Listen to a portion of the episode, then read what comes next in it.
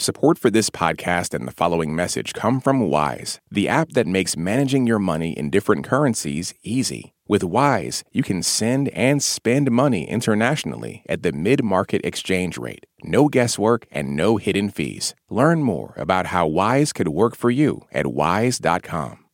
Russian missiles hit an apartment block in Kiev yesterday, and that added to the sense of urgency for world leaders at the G7 summit today. It's being held in the German Alps, and Ukrainian President Volodymyr Zelensky joined by video link. NPR White House correspondent Tamara Keith is at the G7, and she joins us now. Hey, Tam. Hi. So, what did Zelensky ask the leaders for? I got a chance, along with a small group of other reporters, to talk to National Security Advisor Jake Sullivan after that meeting that Zelensky joined. And he said that Zelensky and the leaders were able to have an extended back and forth via video feed about the state of the war in Ukraine and Zelensky's strategy going forward. And Sullivan told us that Zelensky expressed an urgency to end the war. He said the Ukrainian president asked for economic aid, but he was also looking for something very specific, especially after that missile attack yesterday. At the top of his mind was the set of missile strikes that took place in Kiev and other cities across Ukraine, and, and his desire to get additional air defense capabilities that could shoot down Russian missiles out of the sky. So the president was able able to be positively responsive to him on that. Zelensky's request for defense and economic assistance wasn't a surprise, and, and President Biden came uh, ready to say that the U.S. will provide $7.5 billion in financial assistance. And Sullivan said that the U.S. is very close to finalizing a deal for a security assistance package that includes air defense capabilities. Tam, as I understand, you've learned a little bit about this package. What else does it include?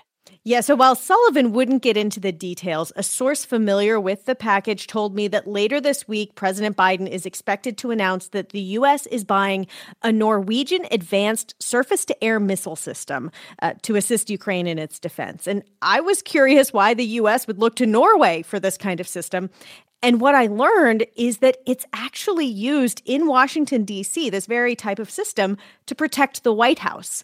Uh, Mark Cancian is a senior advisor at the Center for Strategic and International Studies, and he described it to me. What this system does is it takes an anti-air missile that has been used on aircraft and it puts it in a box and puts it on the ground. Cancian is a former longtime Defense Department official, and obviously he is simplifying a bit here, but that box includes a sophisticated ground radar system. And he told me that this makes sense to give to Ukraine because it will give them more range and a greater ability to defend against Russian cruise missiles but it also isn't overly complicated. Still, he says there are likely to be technical challenges, for instance, uh, if the radar system needs repair. These G7 leaders are meeting at a time when their economies have all been hit quite hard by the huge spike in energy prices, which is a result of the sanctions on Russia over the war in Ukraine. How are they addressing oil prices and inflation? The White House says that leaders are close to agreeing in principle to pursue oil price caps. And this is a new idea. It's an effort to starve Russia of a major source of funding for its war effort, exports of oil. Some countries like the U.S. have stopped buying Russian oil, but those that continue to purchase the oil are paying really high prices, which essentially rewards Russia.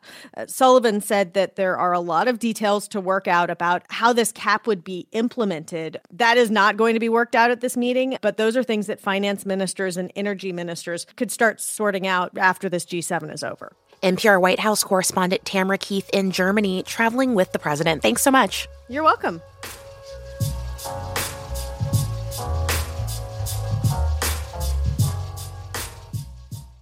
This message comes from NPR sponsor, the Capital One Venture Card. Earn unlimited 2x miles on every purchase. Plus, earn unlimited 5x miles on hotels and rental cars booked through Capital One Travel. What's in your wallet? Terms apply. See CapitalOne.com for details. This message comes from NPR sponsor Capella University. With Capella's FlexPath learning format, you can earn your degree online at your own pace and get support from people who care about your success. Imagine your future differently at capella.edu. All that sitting and swiping, your body is adapting to your technology. Learn how and what you can do about it. I really felt like the cloud in my brain kind of dissipated. Once I started realizing what a difference these little breaks were making, there's no turning back for me. Take NPR's Body Electric Challenge. Listen to the series wherever you get your podcasts.